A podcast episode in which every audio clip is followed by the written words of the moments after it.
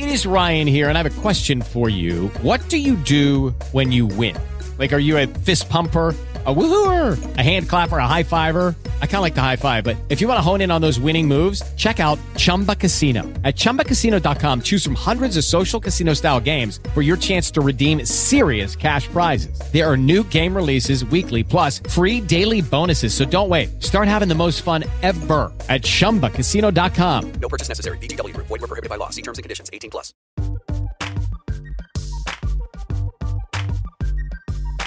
Hello and welcome back to the Gridiron Show. Firstly, thank you for all your fine and, uh, well, it's not fine, but kind feedback uh, for the first show last week uh, with our new team we've put together. Uh, we're back and we are back in on a well, it's been a relatively quiet week on the news front in the NFL. I don't know if anyone's noticed. I mean, we managed to react to Rodgers and Wilson last week, and of course, predictably, after we sat here and said that oh, maybe Tom Brady comes back, but there's no way he comes back a Buccaneer. Tom Brady does return for the 2022 season. Lord knows what Cristiano Ronaldo said to him at Old Trafford, but it looked like it did the business.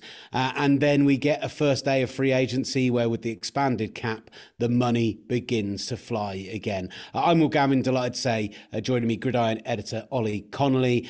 Uh, Ollie, we've got loads of stuff we want to get into in this show. and, and as we talked about, on last week. The idea of the show will be we'll take a big topic and we'll get in depth with it. We'll get X's and O's. We'll get uh, you know into the the crevices of the game that you want to hear more about. But uh, there's so much for us to cover this week. We're going to do a bit of a free agency special. But it does still feel like the most significant news is Tom Brady returning to Tampa Bay.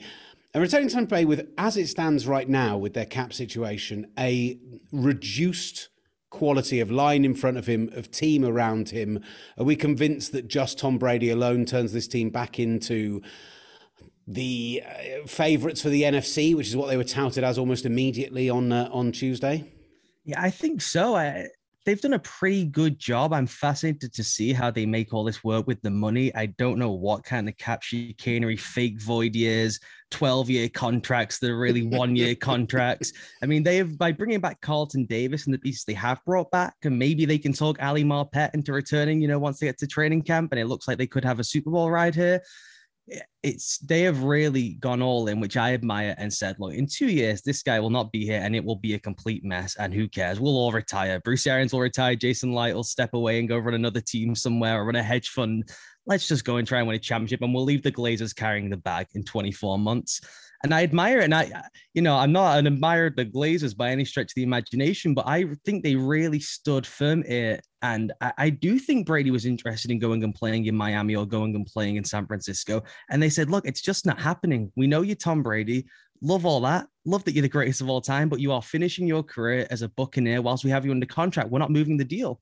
And so we decided after two months away and spending time in Marbella and wherever else and Salford, you know, what, what, once he spent one night in Salford, Willie was like, get me back to Tampa. I'm going to go and play football again. Um, you know, so, but so, yeah. Some I, would suggest that Tampa is the Salford of Florida, to be honest, but uh, Salford's got nice now, right? It's, it's yeah, all gone up market. Yeah, yeah, it's all fancy now. Um, so I, I, think he, I really think he sat and looked at this and he knows he's still really good. He played at an MVP level last year. I thought he was the MVP of the league. And he's looking around and seeing no Russell Wilson, Aaron Rodgers in a situation where their cap is a complete travesty. God knows what they're going to do with that, the financial flexibility. Now, those numbers have come out $67 million a year on the cap for Aaron Rodgers in 2023. Ludicrous. And he just thought, look, if I roll this thing back, even without Ali Marpet, even losing Alex Cappa, we're at worst the fourth best team in the NFL. And if, if I go into, at least in the NFC, if we go into the playoffs and I've got me and I'm Tom Brady and I'm homicidally competitive, we have a chance. And why, why would I not just do it for one more year whilst I have a chance my body can still hold up doing it? Uh, it's interesting you mentioned the Rodgers situation as well, because doing a, a not dissimilar thing there where it looks like they've just gone, look, we expect that in two years' time, maybe three, Aaron will walk away and retire anyway. I, I think essentially they've given themselves a two year window to go and win a Super Bowl. And, and as much as people want to look and say, well, you're just delaying the cap, you're just pushing things back, you're making it difficult for future teams, only one thing matters in the NFL. The NFL is a team where one team wins, a league where one team wins and 31 don't. And so if you have to be the LA Rams and give up all those first round picks and not pick in the draft and uh, have to keep pushing the cap into the future and hope that it goes up enough to cover your roster, but you get a ring, that's all that actually matters. Yeah, and you have this psychodrama playing out, which is really similar to if you watch the Last Dance documentary of Michael Jordan of management versus star player. Star player who considers himself an artist, not just you know a product on a field. And they're all this is a legacy play for everyone in the building, right? They have to come away from this period with a ring. It is a knock on everyone from now until the end of time. If Aaron Rodgers' career has one Super Bowl ring, it's a silly way to do the measurements. We probably shouldn't do it this way. It's probably not a fair way to do it. It just is also the reality. And it's gonna hit Gutekunst or it's gonna hit Rodgers, right? So they're all looking at each other in a standoff, in a cap standoff, saying, "You pay the money, you, it's going to be your legacy on the line if we don't win one. No, it's going to be your legacy on the line if you don't win one. And they've all just decided, let's do this thing for for two more years. By the looks of it, like you said, I mean, this is all but certainly a two-year commitment because if he walked away from next year, I think it is seventy million dollars in dead money or something like that if he retired next year. And I would not put it above Aaron Rodgers to leave the Packers holding that bag on his behalf. Um, he certainly showed he would be willing to do something like that on 24 hours notice. And I do love that he went from saying, uh, you know, I might not play, I might retire to hand me $50 million a year for three years. That you, you have to admire the, the finesse from that point of view. But yeah, they also will enter next season rolling everything back. De'Vondre Campbell back. Davante Adams will be back. They now have what the highest paid will have the highest paid wide receiver, quarterback, left tackle, linebacker, cornerback in the history of the game heading into next season. How they make that work once the league year kicks in, I have absolutely no idea, but they will have a loaded roster.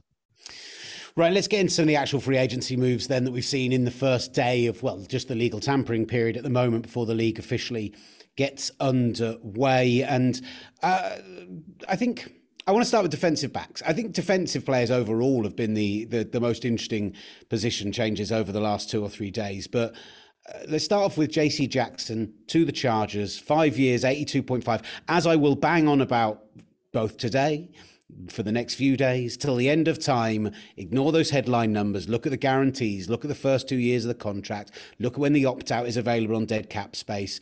It's $40 million guaranteed over the first two years. It's a big contract for a guy who, uh, as much as he was brilliant for the Patriots over recent season, not a lot of Patriots players leave the defensive scheme there and go on and perform well elsewhere. How big is this move for the Chargers? Do you see it working? I really like it. I think the age profile is excellent. 26 years old. He's basically just a bump and run man coverage corner. So picking that up and moving it somewhere else isn't as concerning as a lot of what the Patriots do is wink and nods in coverage. They run these really complex hybrid zone man coverage concepts that yes it's a lot of kind of it takes a lot of intellectual space to run through those things. And so you learn it over time. And then as you peak in that you leave and go somewhere else. Someone says play press man. You're looking around going oh we did not do that in new england. I was told to hand that off in new england. And now i'm covering amari cooper down the field and i'm panicking. Jackson was a bit different. They really moved last season in New England into a pure disguise based defense because they had this one special lockdown cover corner.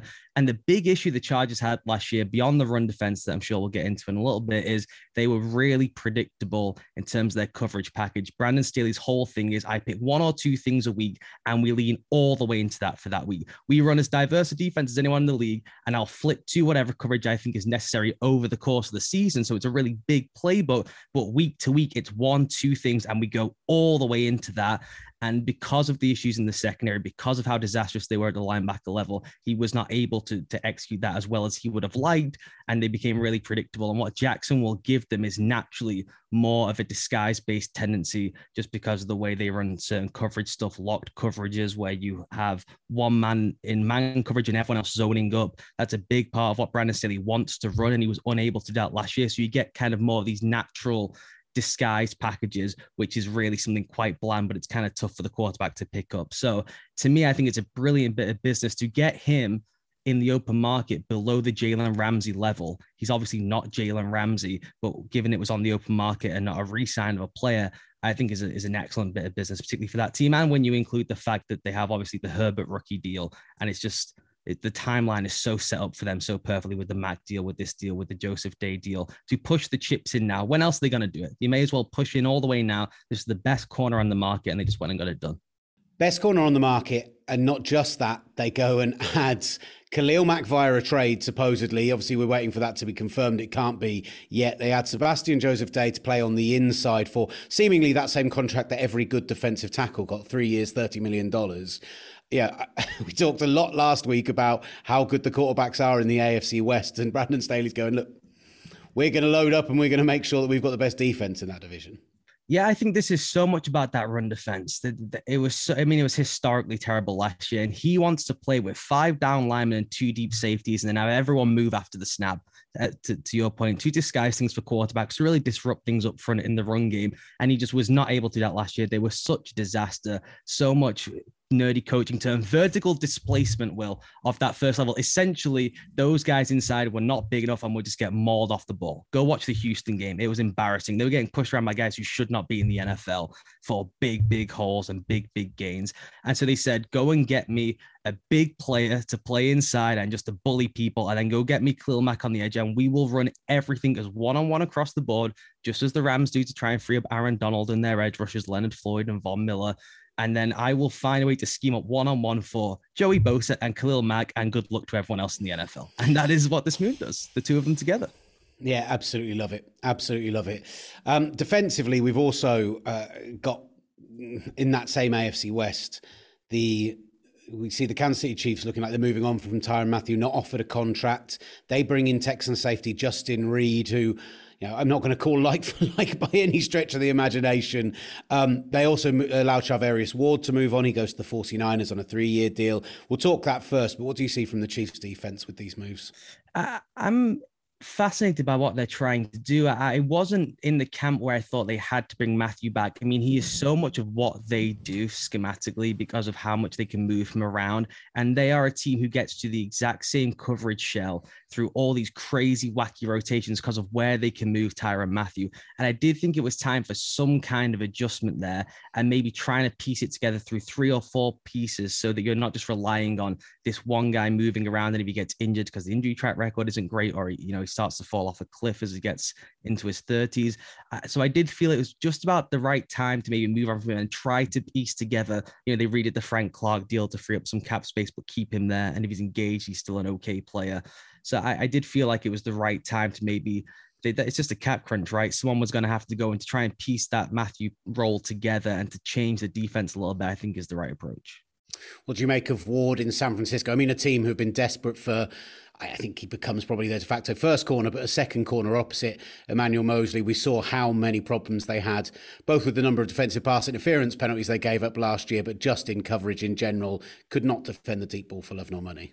No, and they just could never play man coverage, and it's such a killer when you get to third down, even with as good as that pass rush is. And you, when you think about it logically, you think back to those great Giants teams, and you're like, okay, great four man pass rush, and then zone coverage, and everyone's eyes are on the football, and we're gonna have tons of picks, and we're gonna run to the Super Bowl.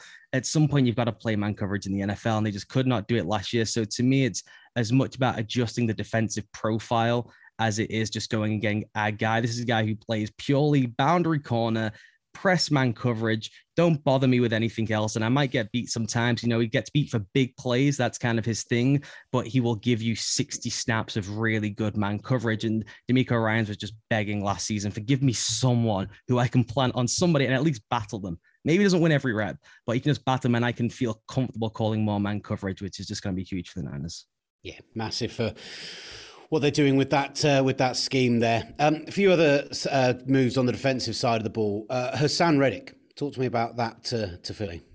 Love that one again. That's that's just purely trying to change their profile. I think. I mean, last year they blitzed on 16% of dropbacks. So they were just this trying to do this organic pass rush, send no pressure and they were just torn up. I think they finished 28th, 29th in adjusted sack rate at the end of, uh, of the season. And I just do not know what Jonathan Gannon, their DC, wants to be. I, I, don't think he has any clue himself. So at least with Haason Reddick, you get a guy who can play all these different spots. His underlying numbers are sensational. He gets sacks, he gets hurries, he gets pressures. He's done it in multiple systems now in two different spots, first in Arizona, then in Carolina.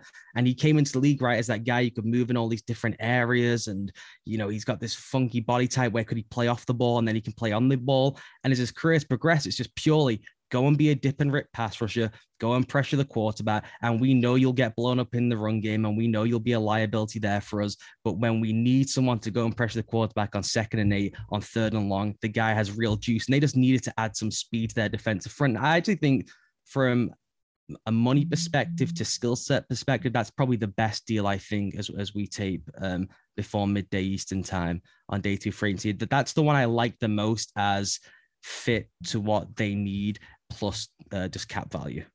I think about that Philly team that obviously went to and won the Super Bowl, and all I think about is that D line power, speed, and the ability to rotate as well. Depth, I guess, being the key. And they just, as those players have aged out and either been given far too big contracts for their age or been allowed to move on, hasn't been any addition there. And yeah, I, I think you bang on. It's feels like the the right deal for the right team, even if yeah, I think if another team adds Reddick for that sort of money, you're thinking, is he going to get the production that you're looking for for that? I feel like for them, remember they went through that run where they just loved getting the 34 year old one last ride pass rusher as their fourth guy. and they went through the Chris Chris Long was a great hit, but then there was some whiffs. This one, they're like, if you look at through the pass rushes that are available, you're looking at uh, Chandler Jones, Von Miller, again in that upper tier echelon, but who want big time peak of our powers money. And that's not the case for Reddick. They're getting him right in the prime of his career.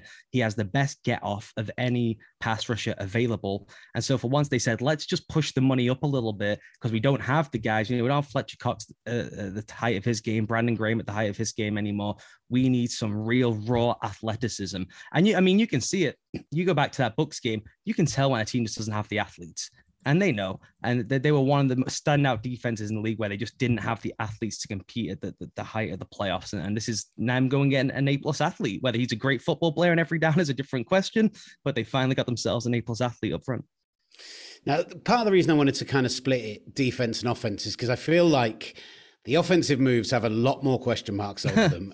we are going to be having some, which uh, I just don't make any sense to me whatsoever. Let's look at a couple we like 1st mm-hmm. um, Laken Tomlinson going to the Jets. I mean, from a 49ers perspective, his growth over the past season and a half has, has been astonishing to see to the point where he became incredibly important to that run scheme and, and what they were doing in San Francisco. And they've got some young players there who are going to have to make a massive step up in his place because they simply couldn't afford to keep him.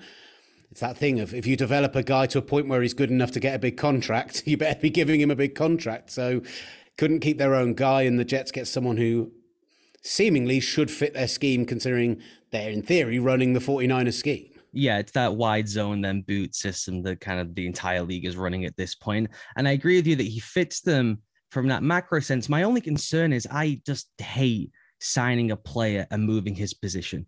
I just never get that where you you evaluate a guy and say, okay, he's playing great at left guard. Let's send him a bag to go and move to right guard. And I'm like, oh, that's that that's a rough one because they've got AVT who they drafted last year, who was probably their best lineman even in his rookie year for the Jets, and he played left guard. So now either he's got to move or Tomlinson has to move. And there's this whole thing out there that moving left guard, right guard isn't as big a deal as moving left tackle, right tackle. And I just think in the modern game, that is complete nonsense.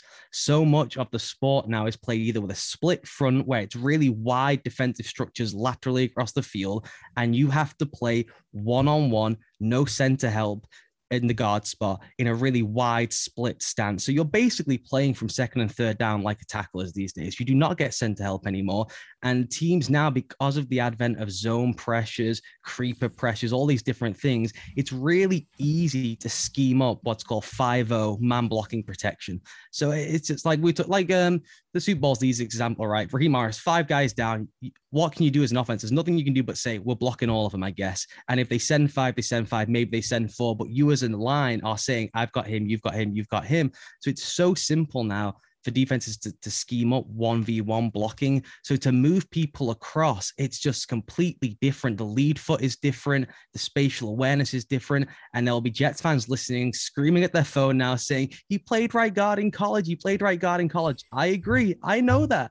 It was a completely different system. Will, you just articulated it before. It was that lead step, horizontal, crash down one side of the line, right? And let the running back read it out, and we all have a good time and elephants on parade and all that fun stuff. It was not that at, Duke. It was him being the hammer right? He was the hammer. He was a young guy. He's a hammer in the run game. He's a big, big fella, great feet, and they just bulldoze behind him at Duke. So it's a really different system to move laterally to your wrong side uh, where they would lead off off the left or right, depending on where they're going to put him. So I'm fascinated to see how they figure out that offensive line shuffle because I, I just I don't know, handing a guard 10 million a year who's a good player, not a great one, and then say, Do you mind moving positions when he's, as you said, Will, it's been a pretty decent leap for him. Detroit bailed on him as a first round pick because he did not play well. And he took a long time to develop there in San Francisco. And he was a good player and he fit perfectly in that system. But I don't know, paying that kind of money to ask someone to move positions is, is just not for me. Let's talk about the Jacksonville Jaguars. Uh, now, I'm going to preface this by saying we talked a lot about John Schneider and the Seahawks last week. And this week we're going to be talking a lot about Trent Baalke. And uh, for modern day football historians, so people who just want to look at the last 15 years or so, I feel like as much as his inner demons ruined Scott McCloughan's own career, his ability to draft and be able to identify diamonds in the rough and his uh, just a brilliant reading of players has made the career of at least two men who do not deserve to have had the career they've had. And Trent Baalke has gone essentially, I'm not popular here. Everyone seemed to think that I was the reason we couldn't get the head coach we wanted. So I'm going to go all in here, and it's either going to be a devastating rebuild again for Jacksonville, or somehow I'm going to pull this off. I just, I don't. I don't see him pulling it off. I mean, he's doing himself no favors because you know they were trying to do the, these backdoor leaks that maybe uh, you know, they what they all say now, Will, you hear this in every single sport across the world, right? England, cricket, everyone, we must be aligned. Our vision must be aligned. And the Jags were like, we, we're not hiring a coach. We're trying to keep everything aligned. And we've decided Trent Baalke's the guy. And so they must see players eye to eye. What a great look for Byron Leftwich. Because if he's not aligned with the vision of handing $17 million to Christian Kirk, come and be my coach next year. Yes, please. Because that is just a a ludicrous deal. This the thing with free agency. There's always going to be overpays, and particularly when you're trying to microwave success like the Jags are. And I get that. And I think that the Brandon Scherff deal was a decent deal. But guy, the, the Christian Kirk if, one, if he stays healthy if he stays healthy, he's a top five guard in the game. And I think that is a gamble worth taking with where they're at kind of in their timeline of having Trevor Lawrence on a rookie deal. Finding those guys is so hard that you may as well take the gamble. And if it, he gets injured, he gets injured, and it's just one of those things. But if he's available, you'll know at least he'll be an A plus player for you at that position. The Kirk one, eh, this is the thing with free You have to. I've written this is in the magazine, which is available on newsstands now. Well, good plug. Beautiful, um, well done. I, I wrote in there this kind of central tenets that GMs and decision makers must follow to kind of win agency. And the main one, which goes back always to the Patriot way, is you fall in love with the player profile and not the player. You have to, like the Patriots, like Scott McCloughan that you mentioned there, assign a value, traditionally a percentage of the cap rather than a contract, to each and every position on your roster. And you say, we believe our guard is 6% of the cap. And so you go and offer that contract around, whatever that number winds up being for that season. This is what we value the position at in our system, in our scheme, what it means to us. It's 6%, it's 7%. Who wants it? That's what the Patriots do. It's JC Jackson. You're worth, we think, 9% of our cap. Oh, you can go and get 13% from the Chargers. We'll see you later. See you down the line. Best of luck. That's what the smart teams do. There is no way, no way that Jacksonville's player profile metric says their slot receiver is worth $17 million a year. Braxton Berrios got 7 million guaranteed, and Braxton Berrios is a decent player. There's not that much of a gulf between Berrios and Christian Kirk. That is a value play for the player profile for a third option slot receiver who runs option routes for you. So it's just a baffling, baffling move to me. Uh, they did go and, as you say, they made the Brandon Scherff deal.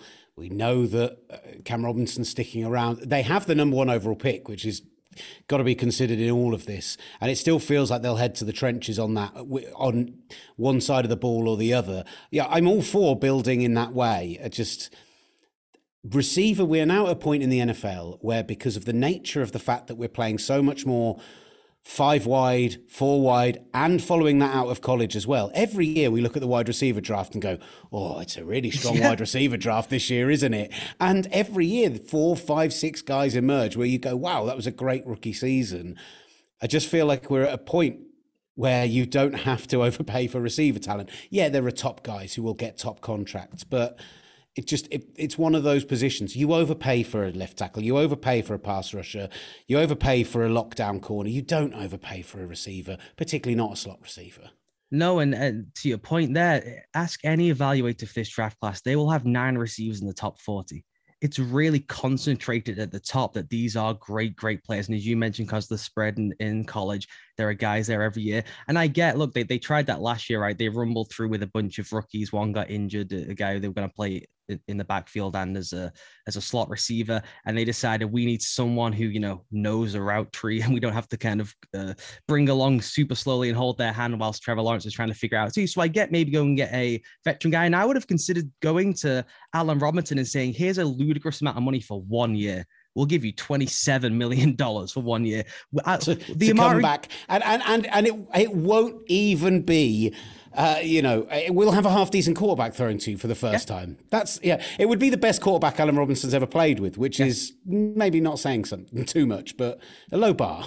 And you look at the Amari Cooper one, right? The Browns seal that deal before the, the market opens, and it's basically a $20 million one year option. They will never pay the second year. They'll renegotiate that for a fifth round pick as opposed to paying Christian Kirk $84 million. And I understand that's the top end number, and everyone will say it's only X guaranteed. It still works out to be $17 million. Yeah, and they're in it for two years it's just it's just not a good use of resources. When you pair that with them paying an off-ball linebacker 15 million dollars a year too they, they just whatever as i mentioned before you have to come out with uh, be really strong and firm with player profile not the player. And it's so clear they fell in love with the idea of christian kirk is 25 his best football's ahead of him. They didn't use him correctly in arizona because it's a really predictable system and we think we can use him in a more creative way. And they wanted the player not the player profile at that price. And he just doesn't slot into the rest of the stuff they have around them I mean, uh, Chark went to the Lions for what $13 million for a season, prove it deal. That is such a better deal than giving Christian Kirk $70 million a year. I just, I cannot fathom it.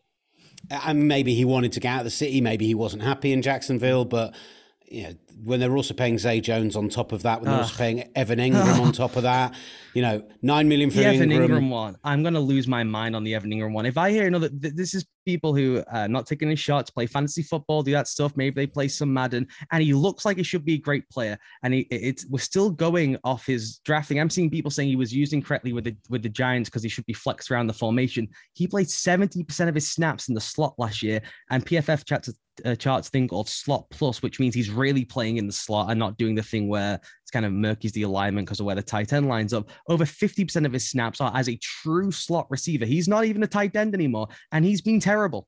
So I just, I just, I, I yeah, I, am lost. I, I will say back just quickly to them having the first overall pick. I get that if you're deploying resources correctly, you would say we should give that to Aidan Hutchinson, right? It feels like this guarantees Aidan Hutchinson, go and get yourself a top end pass rusher because you've built out with the free agency around the young quarterback. But man, would it be funny if they drop Evan Neal, Charles Cross, or Ikem Ekwonu on that group? I mean, you could just say we're going to have Robinson, Cross, um, Scherff, and we're going to have just a mauling line for the next four years. And with the way the game's going and how much if you follow the trends of point efficiency on offense versus the playoffs, it's like you're really trying to thread a needle by having a good defense, you know, thread the needle. Whereas with an offense, you have a, a top 10 efficiency offense, you make the playoffs every year. So uh, maybe they could still talk themselves into doing the would would you take a guard first overall and Evan Neal to play him inside or, or take him to move Robinson inside? I, I'm not sure. I still that that still gets me a bit excited. And I mean, they've got plenty of talent at pass rush as well. It's fair to say. So, yeah, maybe the Giants are going to be good this year. Um, let's uh, let's talk. Uh, I don't know who should be more offended that we've ignored them, the current AFC champions or just quarterbacks in general. Uh, but let's talk about the Bengals. Mm-hmm. They're bringing in solid-looking, successful offensive linemen. There's there's still part of me that struggles with the fact that they've drafted so many linemen high and the fact that they've not been able to develop them. And maybe this comes down to Zac Taylor, maybe it comes down to the hires internally. It feels like offensive line is one of those things outside of your really top tier talent as a position that you can develop over time. But they know what their weakness is and they've gone and spent on it.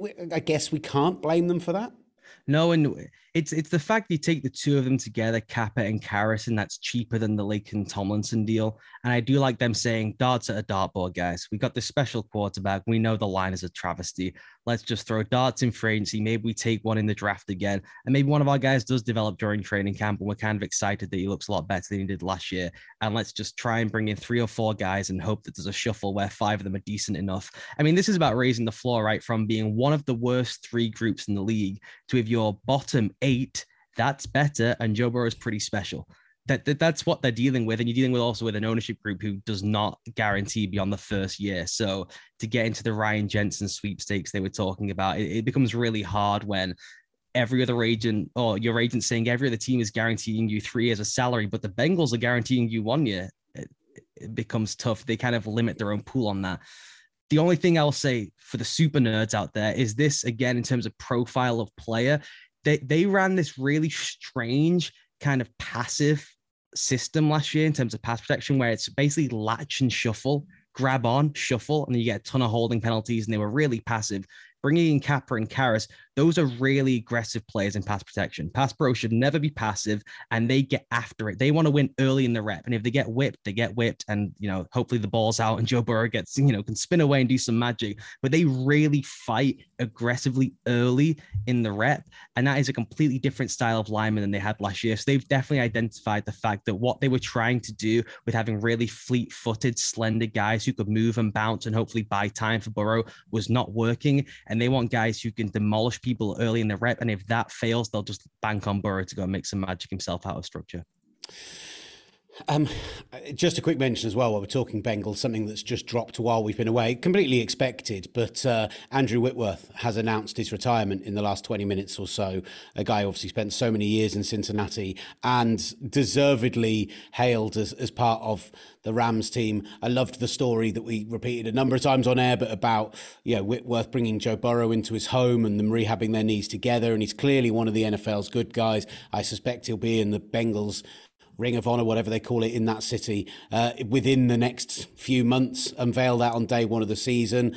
Uh, arguably a Hall of Fame player as well, but you know, a guy who I thought at 40 years old, after giving up a after giving up a very early sack in that game, basically played lights out in a Super Bowl. Yep. So you've got to give him love for that. Elite 40, and if they hadn't won, he'd probably be back playing at an elite level, right? This is like, well, I did it now, and I'm 40 years old. I'm gonna go spend some time with the kids. It's what it seems like. And then, and so, and then the, so what you're saying is, we'll be back in six weeks. yeah, I mean, you said wait a couple of months for the Ring of Honor, I guess, until they play games. Put him in tonight. I mean, he's that special. When you go through the list of Bengals who are like at the elite of their craft, it, he might be the finest of them all until you get back to the, the, the early glory days, you know, in terms of just quality at his own position. So just a special, special player.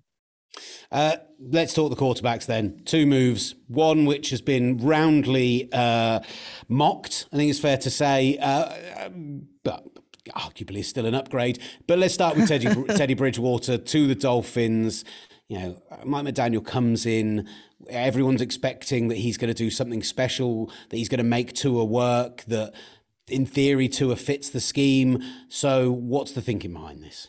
Yeah, I, am not so sure Tua does fit the scheme. I think that's what Mike McDaniel is betting on. It's an insurance policy on that wide zone then boot system, which Bridgewater can run mer- can run merrily, versus trying to slide Tua into it. What the Dolphins did last year was really fascinating in terms of their, their style of offense. Really RPO dense system with the style of RPOs that no one else is running in the NFL. Deep vertical shots, second level reads, the kind that is just not made its way through the majority league outside of maybe Green Bay, and doing it in a style that I have kindly referred to Will as the kamikaze style, which is we're going to read off the safety for the route com- combination, but we're going to unblock the first level defender. So the plan here is to get the ball 10 yards downfield before this 350 pounder nails our uh, quarterback whose hip is obliterated.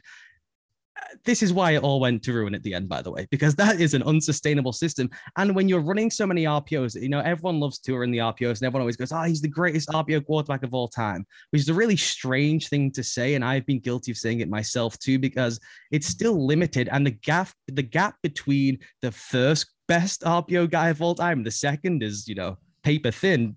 Guys in high school run RPOs all night, you know. So it just became a really predictable style. So I don't know how Mike McDaniel was ever going to blend that RPO stuff with what he does. And those two things don't flow naturally, where you could run his wide zone stuff one snap and then the next snap you you move in some of that RPO stuff. So this to me is just a pure insurance policy of we are not keeping any of the stuff that helped Tua in the past, where he was pretty decent. It was just a very limited system. But it's just like if he cannot run my stuff, I need to have a veteran I can go to in week three and just say, look, the guy's not got it. Which is funny because those early early videos and all the early leaks and early billings was that Mike McDaniel was going to come to Miami and sprinkle magicals all over everyone, and Tua was going to be great, and this system helps everyone. And immediately when they got a chance, three hours into free, he said, "Let's go get an insurance policy. Let's go get Teddy." Mitchell Trubisky is a Pittsburgh Steeler. There was a lot of speculation. I, I, said it last week. You can't go with Mason Rudolph when he wasn't even better than Duck Hodges when we saw him for an extended period of time. Were they a possible Garoppolo trade market team? Were they going to draft a guy uh, and stick with Rudolph and try and develop him? I mean, he's hardly a bridge guy either, Rudolph. It turns out that they go with Mitchell Trubisky, who uh, it's fair to say has flamed out already in the league. but did have one of the worst possible situations from a coaching, scheming, maybe not talent, but close to as well situation that he had in Chicago. Is it worth the punt?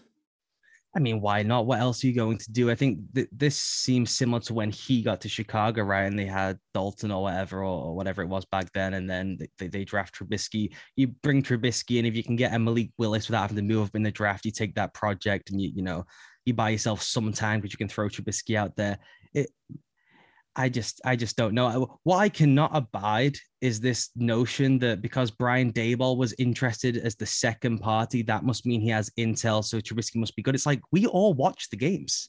I, I, he was terrible in spot duty in Buffalo. It's like people saying, well, he was hidden behind the scenes for a year, and Brian Daboll worked with him. It's like, well, if Brian Daboll knew he was that good, they'd have just gone and got him. You know, it's like, well, Brian Daboll finished second in the running, so Trubisky must be good. It's like, well, I watched him play in small snaps against Indianapolis, and he was as horrific as ever. So I, I don't know. It's just they had to do something, right? To your point, it's like they had to do something, and I guess this is something. And you take him, and then you draft the quarterback, and you just hope for the best. The market for quarterbacks is shrinking as much as we won't suggest the quality is there, but we've had the Deshaun Watson news over recent days, which I mean, people listen to the podcast before this season, they'll know how strongly we feel about everything happening there. And whoever does go and end up trading for him, if it does happen sooner rather than later, and that's not just agent speak, now that the initial legal situation out of the way and Roger can step in, don't expect him to play in 2022, is what I would say. But uh, you know, I start to look at is Jimmy Garoppolo going to land anywhere? Do we see some kind of trade that involves other teams moving pieces around? Like I don't see the Colts going for Deshaun Watson, but I could see the Colts looking for one of the quarterbacks Deshaun Watson could displace. We've been hearing about Matt Ryan, for example, uh, in the last uh, in the last 24 hours or so. So it's it's fascinating and one to keep tracking. And obviously at Gridiron on Twitter, at UK Gridiron on Instagram. Keep an eye on all of our locations there for exactly what we expect to happen, how we react to what happens. Uh, there'll be plenty more on there. I'm just seeing what we haven't touched on yet because I feel like we've done a pretty decent job of, of st- storming through that. I did have I did have a personal gripe about the Cowboys looking to apparently move La'el Collins, but now re-signing Randy Gregory to a five-year deal with everything else that's going on. Uh, in, I mean, this feels like the most Dallas re-sign our guys deal uh, I've maybe ever seen out of them. And that's a really long list when it comes to uh, comes to Jerry and his team out there. And it's just like such a mismanagement of the cap to be paying Ezekiel Elliott $18 million whilst having La'el Collins walk out the door when we know how infinitely more valuable even a below average lineman is than an above average running back, right? Like you could just plug anyone in behind that line when it's good and Dak's rolling and the scheme is on fire. Um, uh, Ezekiel it helps them not a jot, and they're paying him $18 million next year. And now Collins will have to leave. And I, I would look for Collins. I think if I'm Cincinnati, you know, as we mentioned before, they have to exhaust every avenue to try and improve that thing. And if you can come away with Karras, uh, Cappa, La'el Collins, and then go into the draft, it's like that is starting to look really spicy heading into next season. Uh, one one second, however, on top of that, and I don't know. Right, we maybe need to cut all this out. Maybe we'll leave it in anyway. Uh, apparently, the Denver Broncos have made a move for Randy Gregory, and that deal hasn't been signed in Dallas. And well, Dallas tweeted that he'd agreed to terms on a five year deal. The Broncos responded with their own tweet about 10 minutes later, going, Surprise! and Vic Lombardi is reporting that he's going to the Broncos, not to the Cowboys. Wow. If, I mean, if that actually happens, that is astonishing that the team have actually gone out there. What, I can't work out whether it's worse than the Seahawks' own Twitter account tweeting out that Wilson video last week or, oh my God, that's horrible.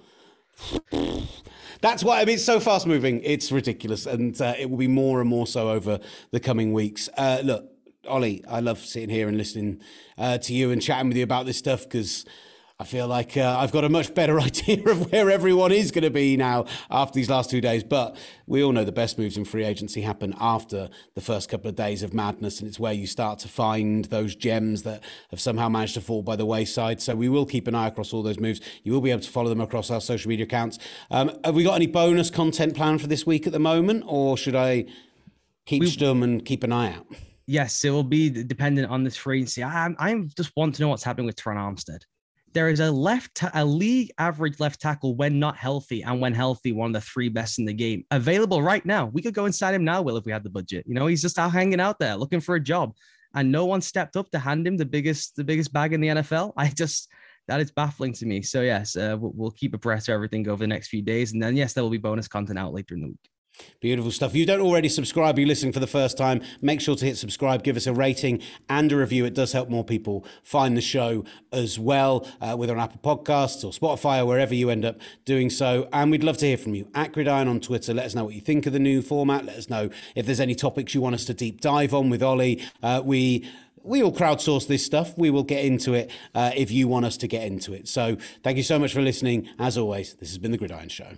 Hey guys, it is Ryan. I'm not sure if you know this about me, but I'm a bit of a fun fanatic when I can. I like to work, but I like fun too. It's a thing. And now the truth is out there. I can tell you about my favorite place to have fun Chumba Casino. They have hundreds of social casino style games to choose from, with new games released each week. You can play for free anytime, anywhere and each day brings a new chance to collect daily bonuses. So join me in the fun. Sign up now at ChumbaCasino.com. No purchase necessary. VGW. Void were prohibited by law. See terms and conditions. 18 plus. If you own a vehicle with less than 200,000 miles and have an auto warranty about to expire or no warranty coverage at all, listen up. CarShield has a low-cost month-to-month vehicle protection plan that covers more parts than ever. Visit carshield.com/audio to find out how you could pay almost nothing for covered auto repairs. Drivers who activate this vehicle protection today will also receive free roadside assistance, free towing, and car rental options at no additional cost. Get your free quote today at carshield.com/audio. That's carshield.com/audio.